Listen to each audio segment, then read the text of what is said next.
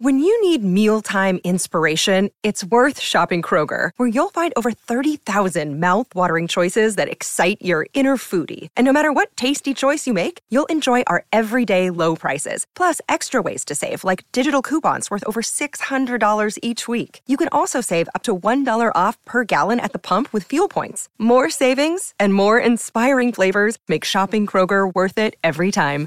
Kroger, fresh for everyone. Fuel restrictions apply. Another day is here, and you're ready for it. What to wear? Check. Breakfast, lunch, and dinner? Check. Planning for what's next and how to save for it? That's where Bank of America can help. For your financial to-dos, Bank of America has experts ready to help get you closer to your goals. Get started at one of our local financial centers or 24-7 in our mobile banking app. Find a location near you at bankofamerica.com slash talk to us. What would you like the power to do? Mobile banking requires downloading the app and is only available for select devices. Message and data rates may apply. Bank of America and a member FDIC. Okay, sir. Three of four on the road, West Coast or East Coast trip, I should say. Um, starts in Canada with three games and then a loss in the fourth game in Boston last night. Not too bad, right? Well, you take that kind of road trip any day of the week because that'll give you a heck of a winning percentage. You know very well you'd be sitting up there in the league uh, high with those kind of uh, wins on the road. Why do you think, Lou, that this team, uh, and I believe now that they're at 11 wins on the road and 10 at home, why do you think this team tends to see, uh, just, uh, seems to click on the road as much or more than, than home ice, where they were fantastic a year ago? What's your theory well, there? Usually, you know, when you're at home, you play better, you play looser, you got the crowd behind you, and that gets you revved up. But occasionally, uh, sometimes, especially when you're not playing well or you're not scoring goals like you should be, mm-hmm. you're having some difficulty, then you start pressing. You start putting more pressure on yourself. you're not as loose. You're not as reactive to a play as you should be. And then uh, it just seems to mount. The, the more uh, it happens, the more often it happens. And so it's something that uh, I think you get you get out of it by feeling good about your game. And when you come back from a road trip, even though they got beat, you know, badly in Boston, they were a tired team.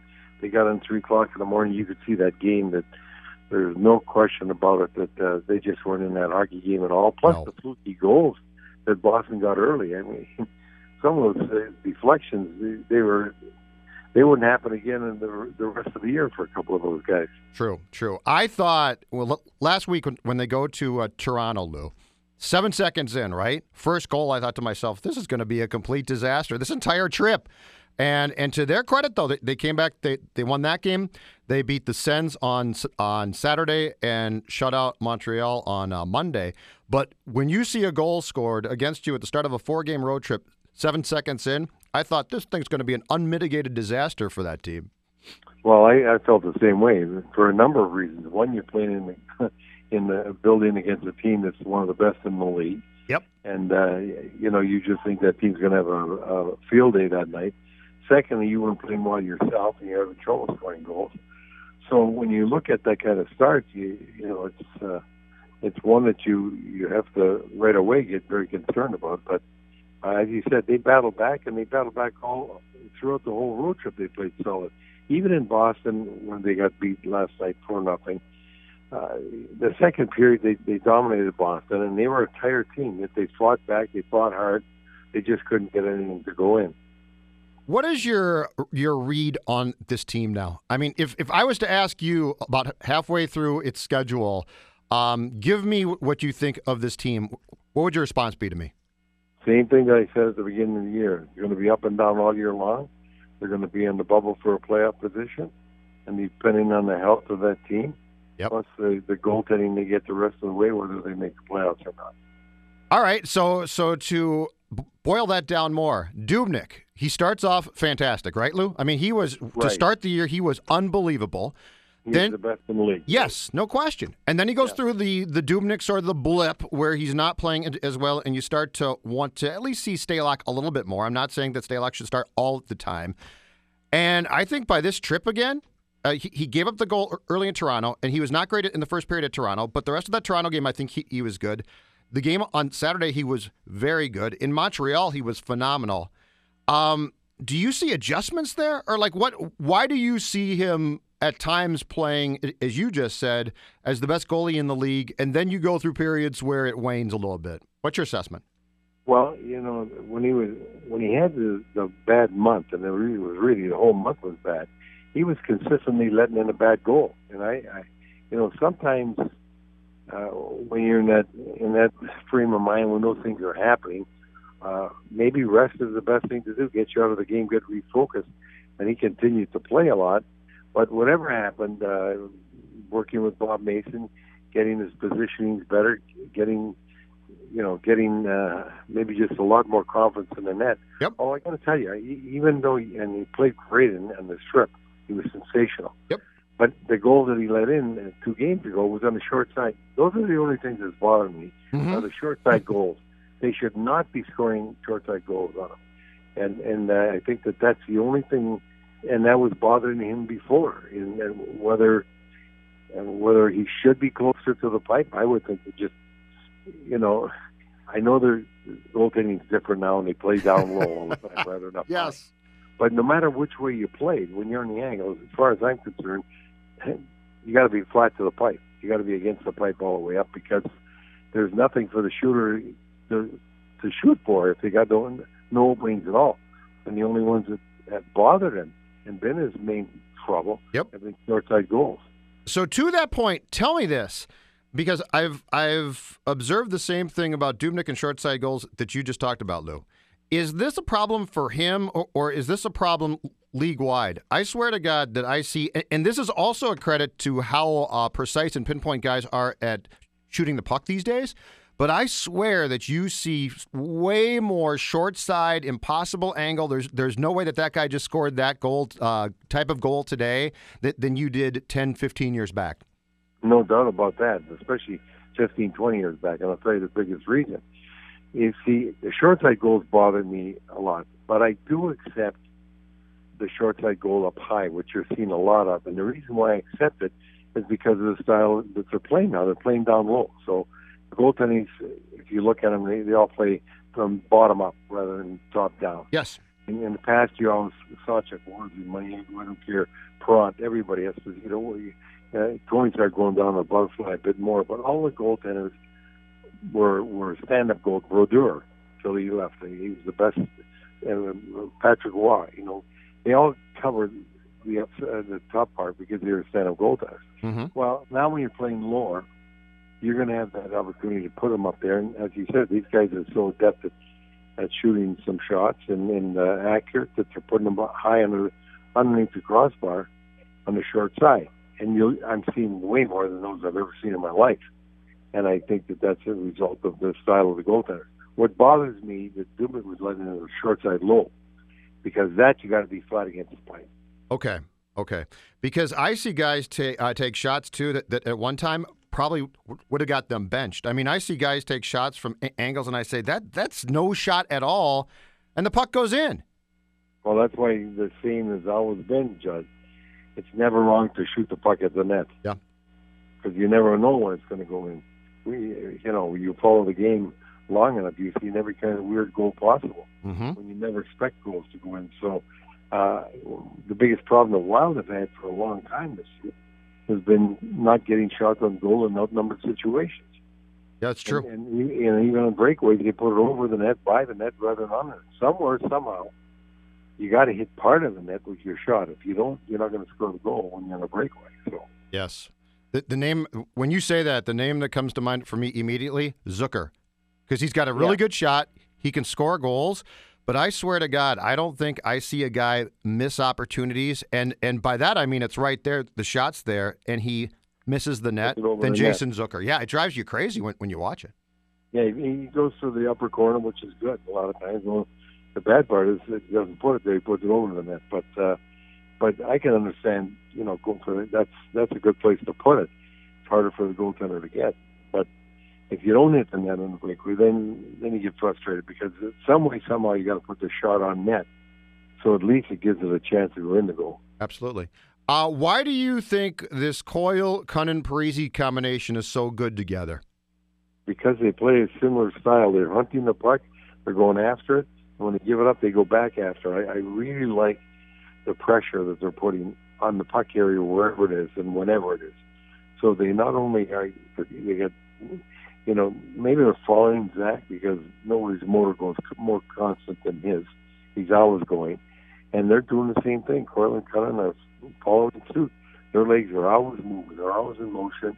And they got the puck, they're moving. They're you know creating opportunities, getting opportunities. When they lose the puck, they go after the puck, and they and they're going after it the same way, hard, fast, and consistently. So they, they're playing a similar style, all three guys, and they're playing the style that, uh, fortunately, for them gives them opportunity to win battles on the boards because yep. they're pretty good at battling for pucks on the boards. They come up with more pucks on the boards, I think, than anybody else on the team as a line. Mm-hmm. You know, mm-hmm. usually can come up with pucks on the boards and install, but because of their size. But overall, I mean, even Granlund, occasionally he's good at fishing it out, but these guys really hunt the puck down and, and they get it.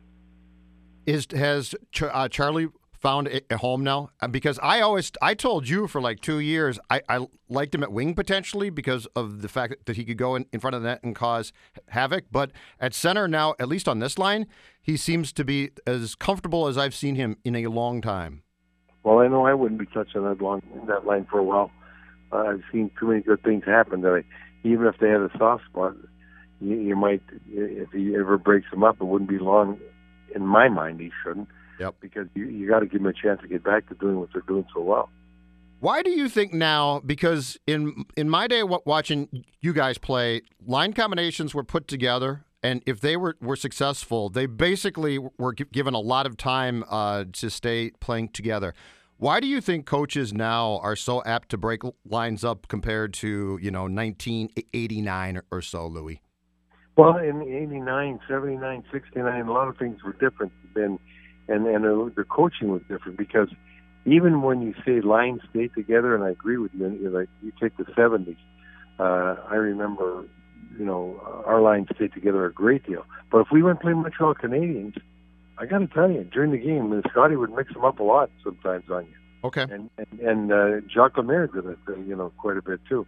But I think that uh, it, it all depends on who you got as your skill and your talent and what you got. But overall, I agree with you. I think that uh, in the past, there's no way that the majority of coaches didn't give their lines a longer leash than they're given today, and and um, maybe because uh, you know scoring's down now from what it used to be, and, and if they're not scoring, the, the, the coaches are searching constantly searching to find something that might work, but. uh they they unquestionably have, have given shorter leashes to their lines than they used to.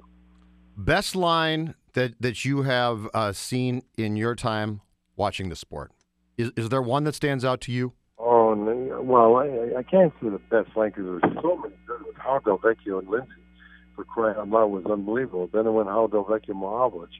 Oh, that's going way I back. I remember one game. I remember one game we're playing in there, and before the game, I'm sitting right beside JP Parise, and and JP uh, and Blair comes in and he says, "Okay, JP, you, Billy Collins and Boudreau, you check Howe uh, Delvecchio and tonight. They're old or slow. You check them, do a job, and then we'll win the game." So we came after the game. I sat down and JP looked over me. He says, "Hey, Weech," and he says, "What?" He says, "I got to tell you, I, I really thought we played well tonight." Our line. He said, "I just can't figure this out." I said, "I know. It's the way it goes."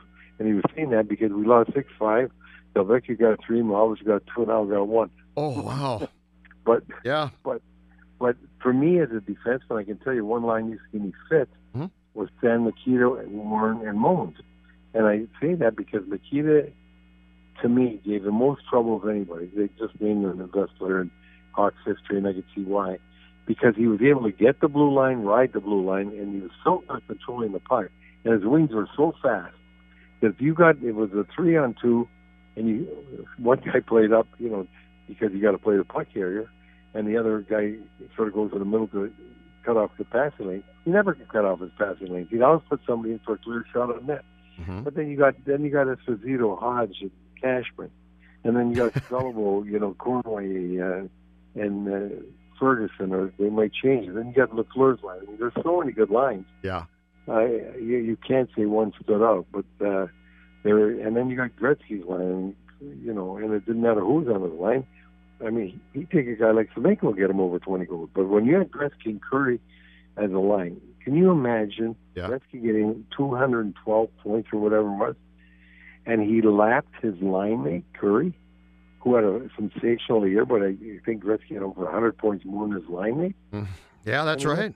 That's unbelievable. I know, I know, and and to your point too, what's phenomenal about that success was they they had a a protector in Semenko on the the wing. Who was Yeah. probably what an okay player, but not. I mean, can can you imagine in Yeah. 2019 telling Sidney Crosby or Connor, "Ok- okay, to protect you, we're going to put this big guy on your line, and he's sort of going to have hands of stone, but he's going to be good, for, you know, for your line." Yeah. And by the way, when you put when, when they put those two guys, uh, Malkin and Crosby together, and whoever, you could put stone there too. You still get the same thing. And how about Lemieux and Jagr on their line when they had it in Pittsburgh? I mean, Yep. they're they're been fortunate they've had an unbelievable amount of good players, good lines throughout the history that uh, you just you just you know love to see. Explain because th- this is going to be frustrating for me as a fan of this game, and, and I think that they're going to work very hard to miss the playoffs again. The Edmonton Oilers to me. Connor McDavid, Louis, and we, we've talked about this before, but I, as a hockey fan, I desperately want to see this kid play in the spring. And I thought that, they had things turned around after the coaching move, but it looks like now they're sliding backwards again. They are, and and they got they got some good forwards there, and Draisaitl and Nugent Hopkins with them. But they never really got the goaltending and defense settled to where you could be good enough, or you know even even a little better balance on the third and fourth lines. But uh, it's it's incredible that that could happen because, as you said, he, he is the best player in the game probably today. Yep. And and uh, most people will tell you he's the best player in the game. And and then the other guys like Draisaitl and, and Nugent Hopkins, very very good players. And it, it doesn't look good for them to make the playoffs. But is finding defense that hard? I, I get that that trying to find outstanding defensemen is difficult, but they've had so much time here and so many draft picks. I would think that that you could find serviceable players who could at least and I'm not even talking about, you know, being atop the Pacific Division. I'm talking about a wild card as a 7 or 8 seed. Well, I just remember, go back a few years. You want to see a real big difference? Not that he's up the defense, but he's he's one of their better ones. But he certainly wasn't worth Taylor Hall. They had Taylor Hall on the team as well. I know. And the year they drafted the Russian forward, who's no longer in the league, uh, number one Taylor and uh, Adam Larsson were number two to Jersey. Had they just taken Larsson then, and they would have still had Larsson on defense, who is good, but he's certainly not Taylor Hall, and they still would have had Hall up front uh, with the with that forward line. Yep. Yeah, exactly right. Exactly. The Anaheim Ducks, also a difficult team to uh, try and fi figure out what the heck is up with them. They start off awful, and, and I know that there were uh, there was speculation out there that Carlyle was going to be fired as coach. They rebound and play well, and now they've lost eight consecutive games. And by by the way, Lou, there are currently three teams in this league on eight game losing streaks, including the Flyers and Senators. Right, and uh, I, it's hard to believe because just when you think they're they're coming back and they're going to be consistent hockey teams, then a team goes for that kind of loss. Well, the Anaheim Ducks lost Corey Perry, who's still a pretty good player Mhm. for the season, great away at the beginning of the year. And you do have to realize that they are getting a little older up front. They're key guys. Uh, their goaltending was spectacular for a long time, Gibson, and all of a sudden now they're going on, on eight game losing streak. I think it was Gibson was in there Yep, games. but but but uh, they uh, uh, they are an enigma because they do have some other good forwards on that team, Rakell and Silfverberg. Uh, I mean, it that, that's what's really uh, you know mind-boggling about the league. Just when you think a team's going good, something happens and they they're out of it for a while. So uh, it's not going to be the Wild who are only experiencing the kind of roller coaster they're having this season. It's going to be a lot of teams, and and a lot of teams. We're getting to the point right now where a lot of teams are going to be looking to say, okay, where do we go for the future? And you, I, I think you're going to see more deals coming early than late this year because some of these teams seem like they're right out of it, you know, They are. early. Yes, exactly. Your your best guess. Give me your your prediction. The first three big names to get moved. Tarasenko, you think gets moved Well, early? I think that uh, I think no, I think uh, Zuccarello will be the first one that goes. Rangers, right? Yep, I think that uh, Tarasenko could be. Um, you know, it all depends with Duchene and how Ottawa decides to go with Duchene. He could be the third one. Mm-hmm. Kevin Hayes, I think the Rangers got to sign him. He's out three games. Just look what's happening when he's out. So, I, I if he if, if they're not going to sign him, he'll be the next one moved because he's been the best player uh, this year. And uh, you know, when when you look, and I think Simmonds from from Philadelphia be gone Definitely, yes. and and, and uh, I don't know. You you might. It all depends what a team needs, but you might see a guy like Getzlaf going to a team on the bubble. Mhm. You know, from Anaheim, and then they thinking they might as well start building up, and Getzlaf could be an important player in the playoffs the way he plays. Are, are you growing Or concerned? no, not even Getzlaf, even more than that, Kesler. Kesler might go even before him. Okay. You know, Getzlaf is the type of player who's been so good for them so long, and they want to just keep him in the organization. Right. he- he's been sensational. But if they really want to get something for a player, he's the guy who could draw it because he's still a very good player. Are you growing concerned at all that if the Wild continues to be up and down here and has and has a decent run of success, that there might be a temptation to make a move that would mortgage any part of the future to try and get in the playoffs and make a run? Well, I'm not concerned. I mean, right now, I got to tell you, I, I'm not so certain, and I I don't know, but I wouldn't go higher than the third round pick.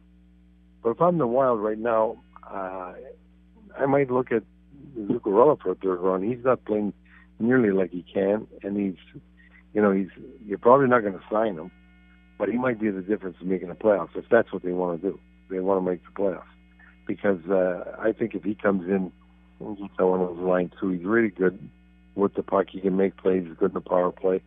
He's 31 years old. He's making four and a half million dollars, which means, uh, you know, half the year's gone. That's two and a half million.